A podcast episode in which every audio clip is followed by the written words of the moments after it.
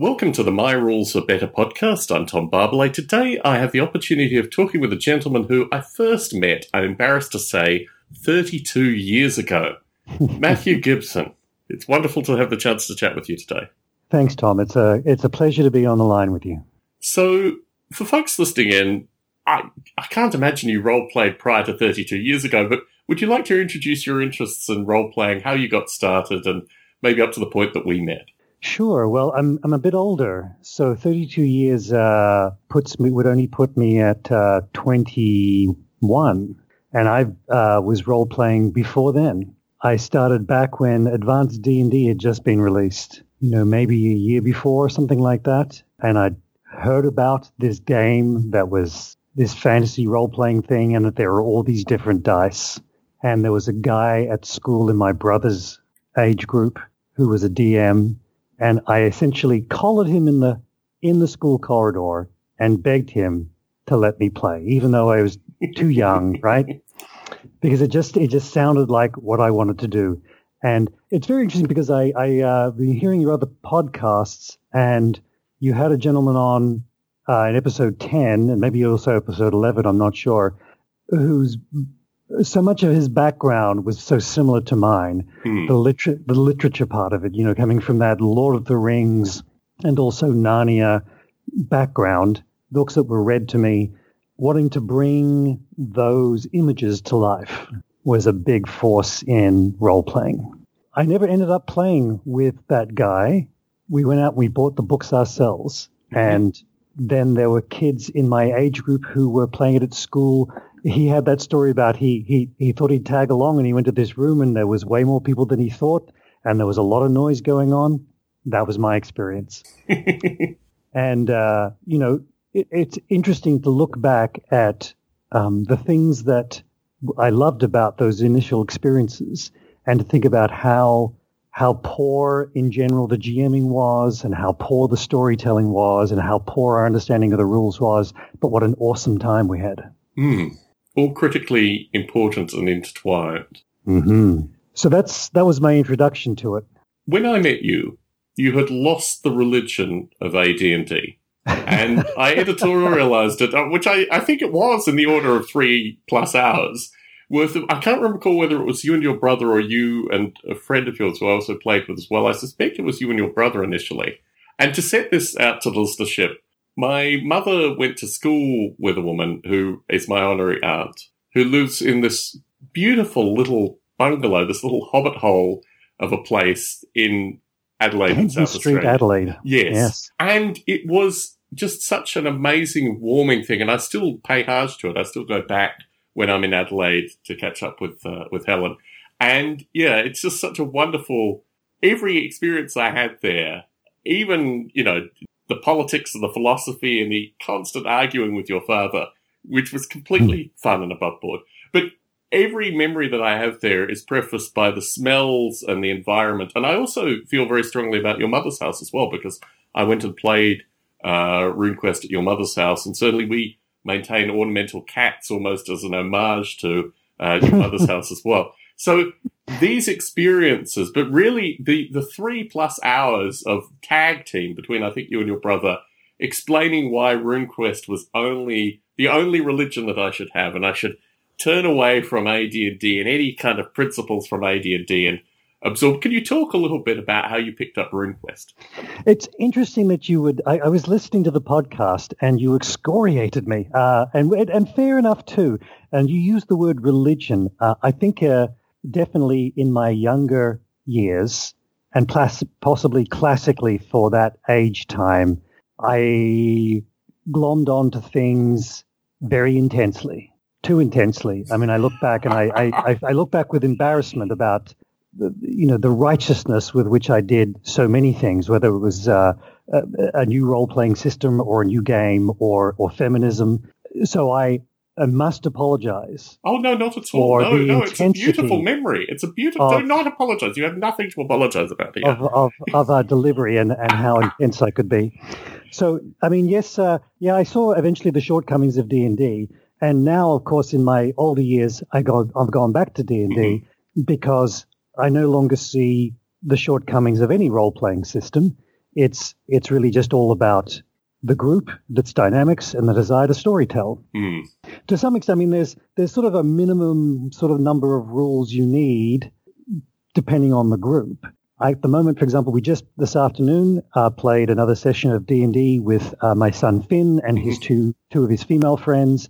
Uh, there only, only three of them could make the session, but you know they they just use the D and D rules and it's all fine, Mm. and they just they kind of just take it for granted, right? I, I'm going to jump around here a little bit. I hope you and my li- the listeners can keep up with it. Play Um, with I want I, I want to go back to something you said in one of your earlier programs, where you said the best games have simple rule systems. Mm. They're easy to learn and hard to master. Mhm. And as soon as you said that, I thought, oh well, he's he's he's certainly talking about some long-standing games there. I mean, chess has a simple rule system.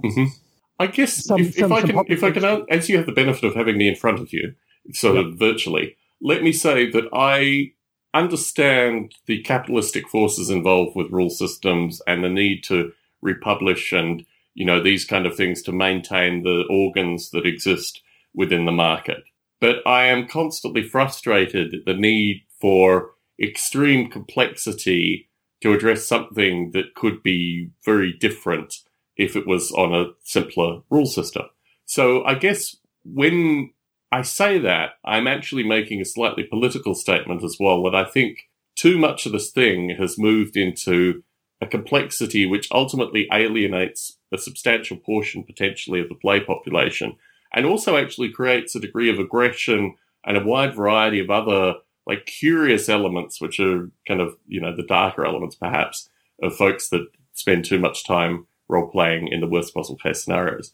So there's a slight political element when i say that i've got to frame my rules are better not about exploring what exists currently but in motivating the listenership to consider what they as individuals could do with regards to potentially initially just house rules, but then actually moving forward to consider writing their own rules. And I think in that notion, the idea of simplicity, you know, easy to learn but difficult to master, is an idea that I wanted to have the listeners thinking about. Whereas what we're talking about here is more associated with existing rule sets and these kind of things. But anyway, I, I completely derailed you. Continue.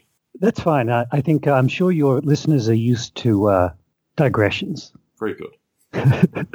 so, for example, some of my favorite games are actually games with a lot of rules. Mm. They're, they're, they're like World in Flames, uh, Advanced Civilization. These are not small rule booklets, and uh, I love the complexity of the rules and what it brings to the experience. When I use D and D with these new young players, rather than show them some other system, it's in part because all these books, which are very beautiful to look at, of course, they have lots of lovely artwork in them. That's part of the attraction. I, th- I wonder if the if the number of rule books and all the pages suggest to people, new players, that there's richness to be Mm. found in that complexity, and that's that draws people in. And I and I've tried to go back in thinking about this to my earliest experiences when I saw the books, and I think, although I can't be certain, that that's part of what drew me into all those books. Mm. All those books mean potential and richness. And but I do agree with you that that is a that's ultimately a falsehood. The richness comes from you, Mhm. The GM, and they, the players, and the teamwork in building a story and a world.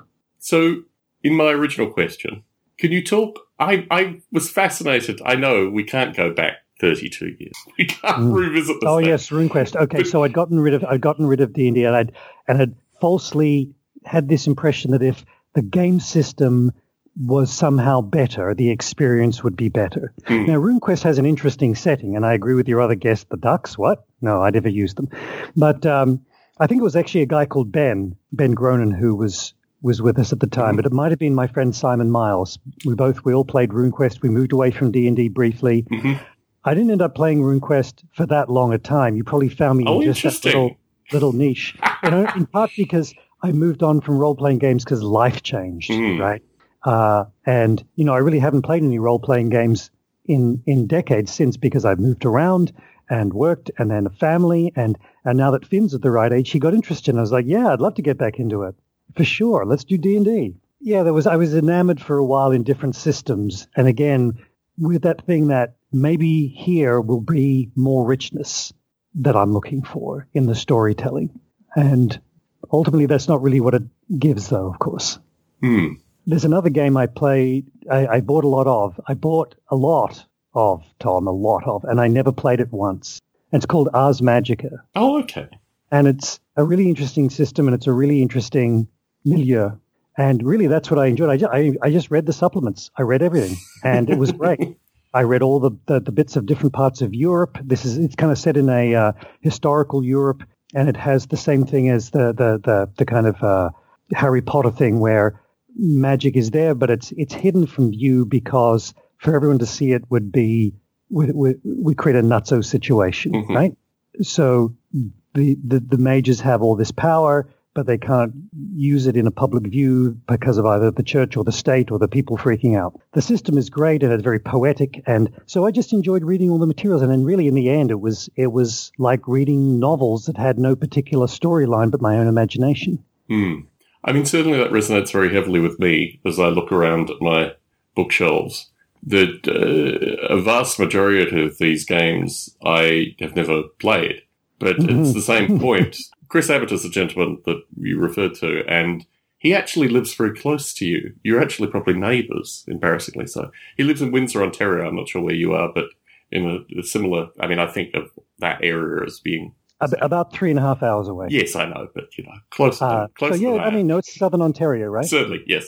in any case, so we are about to talk about miniatures, and that's another topic that I wanted to raise with you because another thing that I picked up from you was a miniature which I carried around for a number of years until it basically disintegrated, I think, because of the quality of the alloys that it was cast with.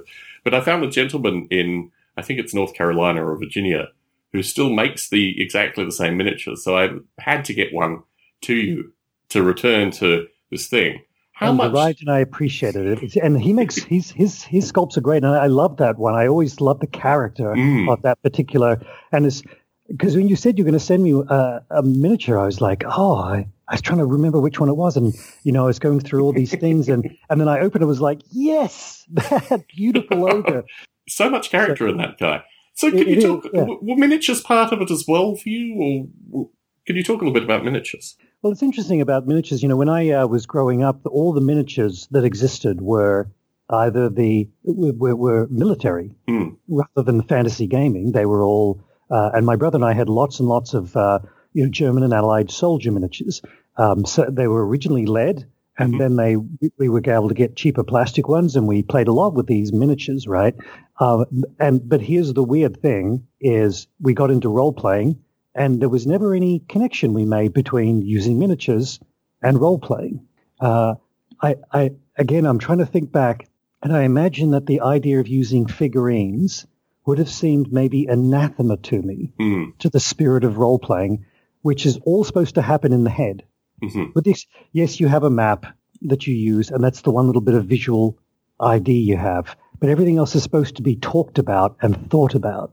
And but at some point, I did decide to bring in miniatures, but we never used them that much. I kind of got them, and, and they were beautiful, and we used them sometimes. But it's not like today, where uh, the newest systems of Dungeons and Dragons are constructed around having this, having a map and having figurines to mm-hmm. help play it out. And the rules uh, have built-in systems for of correspondence.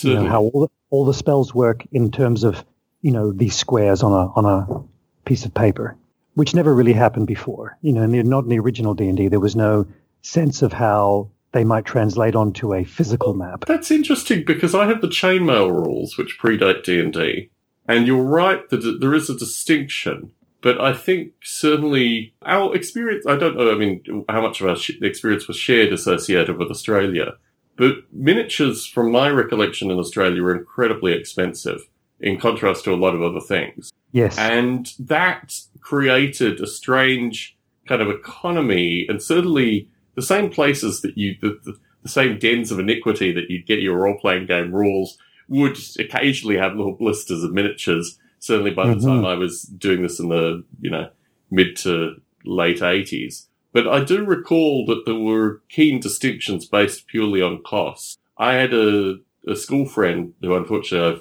I've unfortunately is no longer a friend, who, who was born in the UK and whose parents and, you know, family members would get him, you know, White Dwarf magazines and a number of the. British publications that had miniatures and, you know, so my early visuals are very much on if only we could get these things so we'd play with them as well. And uh, certainly we did bulk orders. We went into the bank and did the, you know, the money order and all that experience and, you know, waited six to probably yeah. 12 weeks and then got this box and then divided them up if you were still friends with all the kids. And, you know, there were all these kind of experiences which were pretty central. And I think when I got to the UK, I was, as you are, as you described, not really very interested in these games anymore. But within a year, I'd stumbled into a local newsagent and just thought, mm, I can probably buy a white dwarf. It'll probably be okay. And then almost immediately we're corresponding with sculptors and folks from my childhood. It was very curious how quickly I'd kind of picked up the miniature thing, very much in a kind of created community and contacted, you know, local artists a variety of folks because they were all regional to me. It was all very curious to be in the environment that had actually birthed this thing and to have some quality time and a bit of money and you know these things may change my experience but very much associated with finding the folks who were you know in their late teens early 20s in the mid 80s who had created a lot of this you know, art and sculpting and what have you. But actually miniatures in australia were a very few and far between thing.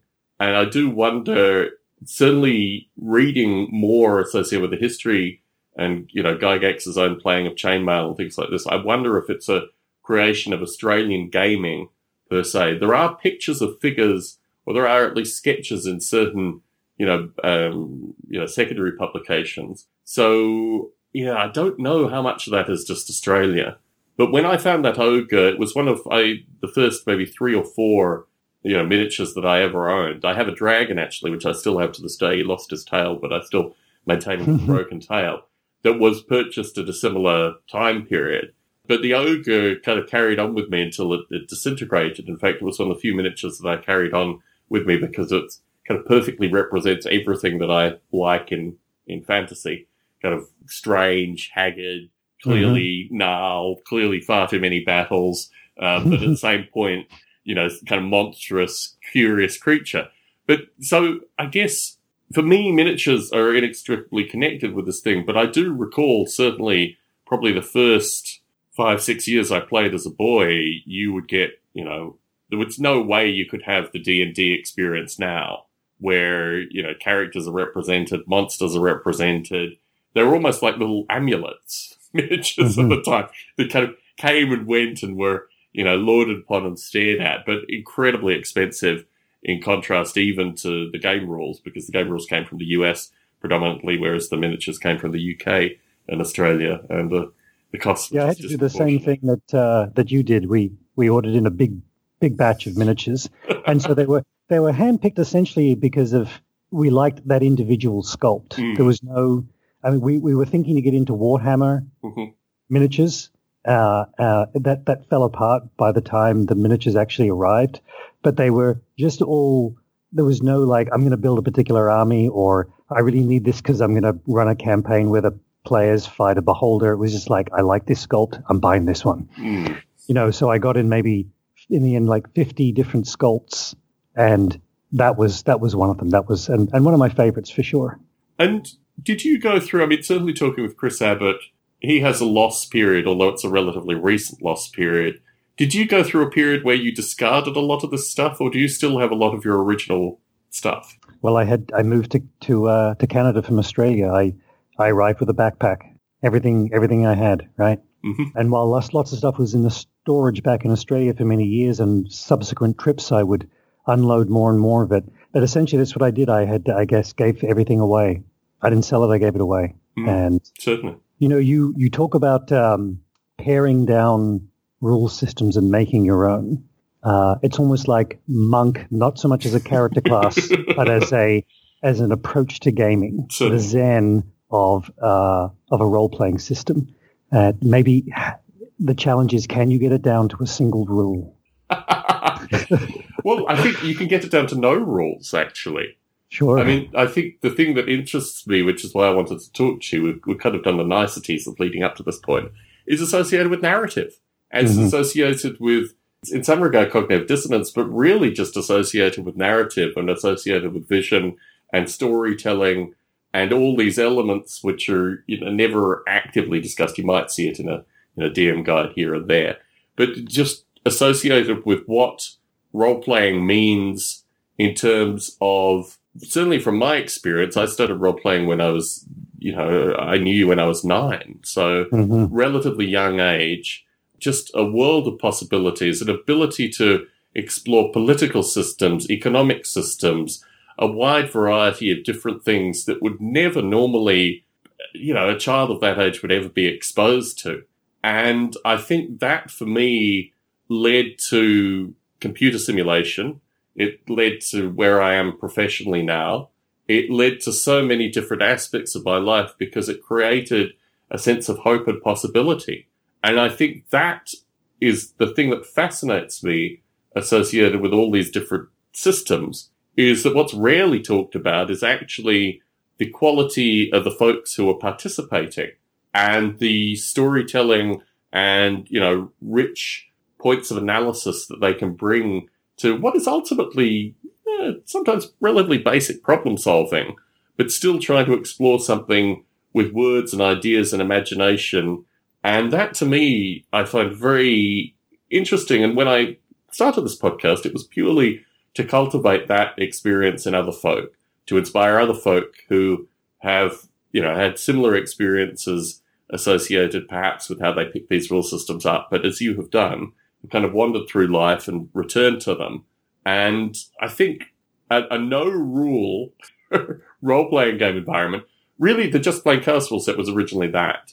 The addition of meat and rules was mainly to make my co-workers more sympathetic to spending a you know an evening every couple of weeks um, in my presence. But I think most of it is associated with narrative. It's associated with a wide variety of ideas, and the rules are incidental in some regard. They are, but they also provide an, an interesting framework because I think every most people come to the table with not everyone who's at the table is going to have the same priorities Mhm. and the same experience that they're hoping to get from the session or from the long-term campaign.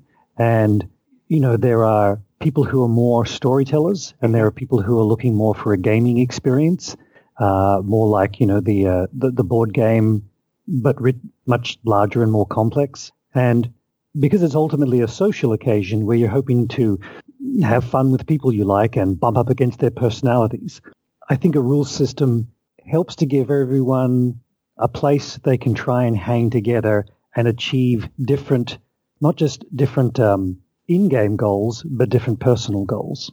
I've returned to listening to podcasts that are associated with tournament war games, Hmm. predominantly Warhammer 40,000. And unfortunately, Games Workshop has kind of alienated, well, the, the, their fantasy offering has changed. I used to listen to the Square based fantasy podcast as well, not because I was a player of either system, but because it gave me, it's like the, the furthest realm of psychology, right? It gave me the, the rawest opportunity to understand a different kind of player.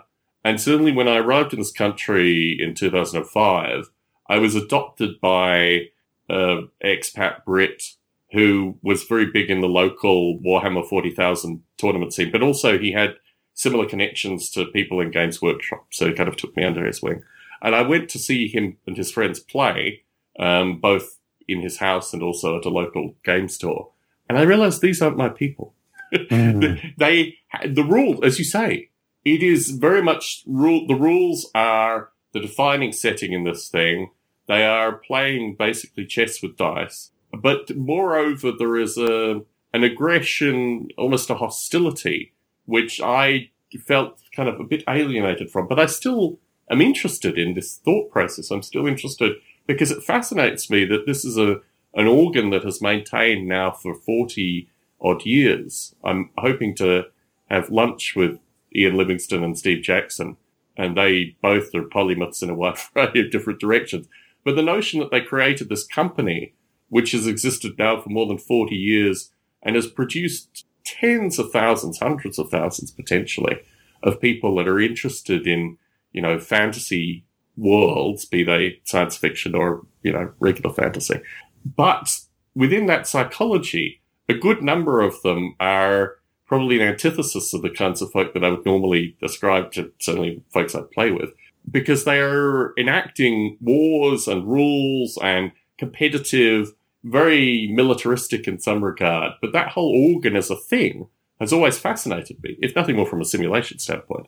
So I do see what you're saying. I see on one extreme there are the super, you know, rules oriented, very mechanistic in some regard, but basically agreed upon so these folks come together and, you know, run their orcs and marines indefinitely. But I think, yeah, there is an interesting, there's a kind of multidimensional nature of this thing. And I see them on one uh, extreme, but I'm certainly interested in those folk.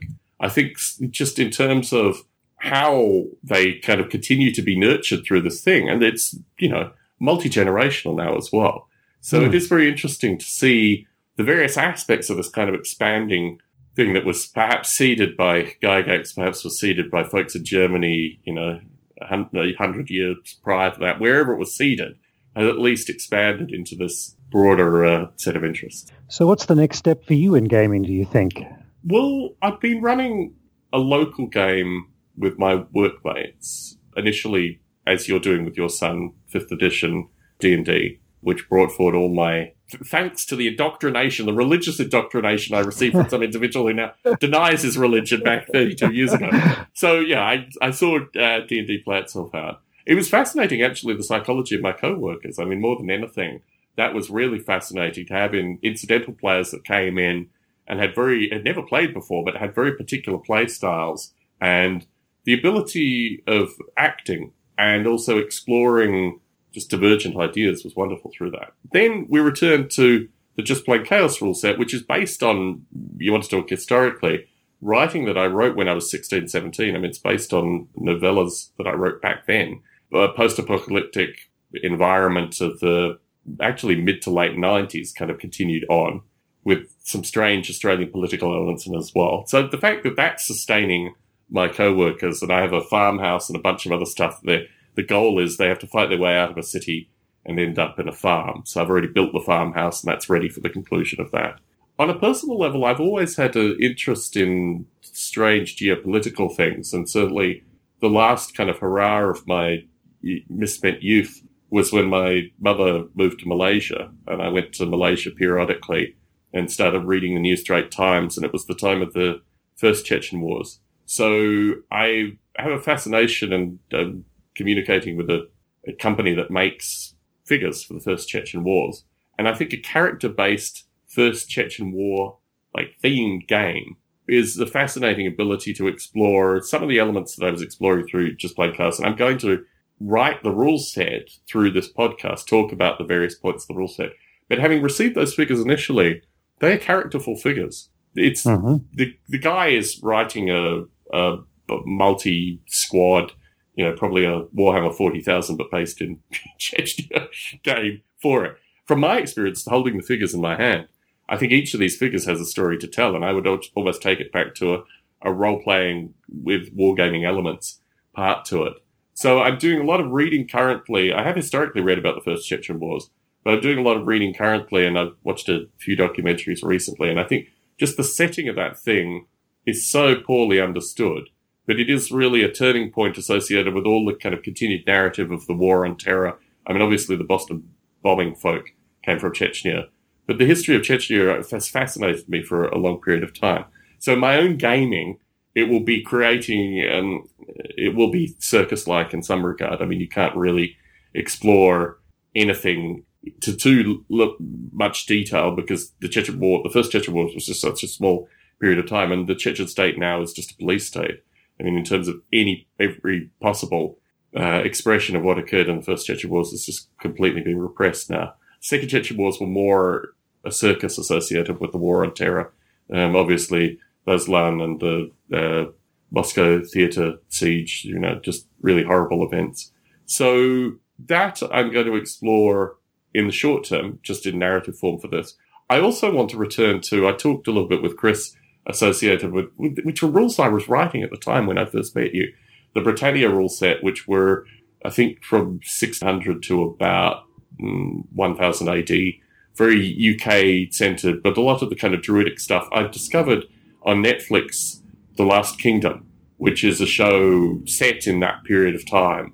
And I want to return to that period of time. And I, I expect, I hope, somewhere that I have at least a subset of the Britannia rules. And I want to rewrite those for this podcast as well.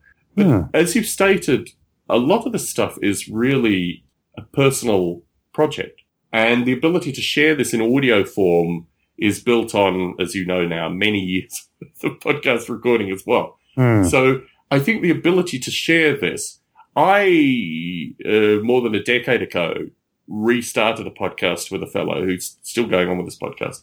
And because I gave a negative review of a book at the time, I was kicked off the podcast rather splendidly. So I have about a decade worth of pent up energy to talk about here as well. But I think certainly for me, it's taking some of the ideas of simulation, uh, which I've done for 20 plus years now, and just explaining them in very new to some people, but certainly very old from my experience, as a way of taking a period of time or an idea or what have you, and creating a game around it you, that you can then share with others. So I think I've probably hmm. given you the next year's worth of tinkering. I really do want to move through the Chechen stuff probably within the next six months and just get that down and see if I can playtest that at work. It's even more esoteric than just playing chaos. And because it actually deals with real world things, um, but it's kind of creating a role playing setting around it, it's going to be an interesting one. And similarly, within my gaming group at work, uh, at least one of them has watched Last Kingdom. So I think I can move them into the, you know, Wessex kind of, you know, experience relatively seamlessly as well. It also will be a pitched battle kind of game. So it will be where they will control maybe, you know, a faction, a person basically, but you'll have, you know, at least six factions that will come and meet. And it's a different style. I mean, what I'm trying to do here is to introduce my co-workers to a series of ideas that I have only really been exposed to through my own reading. I mean, my role playing stopped pretty well. I continued to role play with a few people up until I was about 17, but really I went through a period when I was about 13, 14, where I just became disgusted with a lot of the kind of organized things. Too many men who were actually now yet far younger than me, but too many men in their, you know, early 30s, kind of unkempt, sweaty, smelly individuals that just went around kind of terrorizing kids. I just thought this wasn't a thing for me at the time. So yeah, to me now it's about reintroducing, as you say, a breadth of reading to a group of co-workers, but also to try to, when you come to a country and you know this intimately, you come with a different set of ideas, and certainly your move to Canada probably slightly closer to Australian philosophy than my move to the US. Uh, you want to introduce people to this idea that you have, in the time that you've been alive, you have a different set of experiences. And this set of experiences can be represented in a wide variety of things. The narrative part of just plain chaos is very much to introduce militarism, repression, a wide variety of ideas that aren't really part of a general American narrative. So Hmm. that I think is, uh, you know, part of this as well. You've asked some deep questions here, Matthew.